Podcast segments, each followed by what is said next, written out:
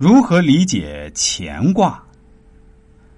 很多朋友应该都听说过，北大的校训是“天行健，君子以自强不息”。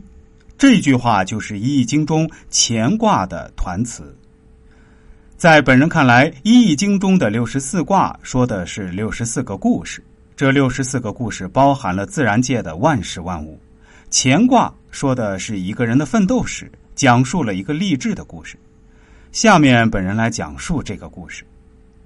初九，潜龙勿用。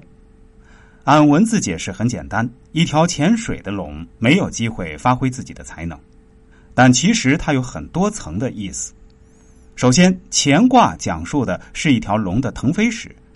人人都希望自己是一条龙，可是成为一条龙必须有龙的品质。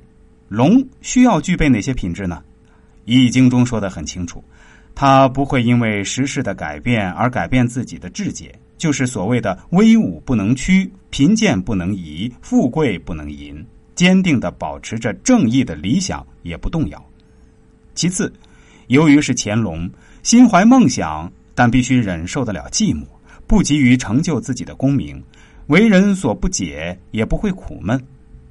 再次，一条无法发挥自身能力的乾隆，需要等待时机，不能盲目的暴露自己的实力，如同卧薪尝胆的越王勾践，忍受胯下之辱的韩信。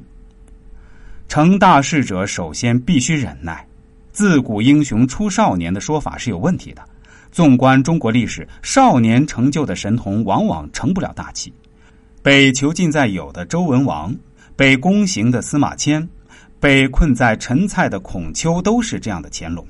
当年彭德怀发动百团大战，北毛批评过早的暴露实力，这就是乾隆误用的道理。九二，现龙在田，立见大人。真正的龙。潜伏聚集能量必然会有所表现，不然也不能称之为龙。如今这条龙经过自己的努力，隐忍出现在地面上，让世人所了解。古有俗语：“三分能力，六分运气，还需一分贵人提携。”这里的见大人和很多注释易经学者的观点不同。笔者认为，这里的见大人指的是得到贵人的提携。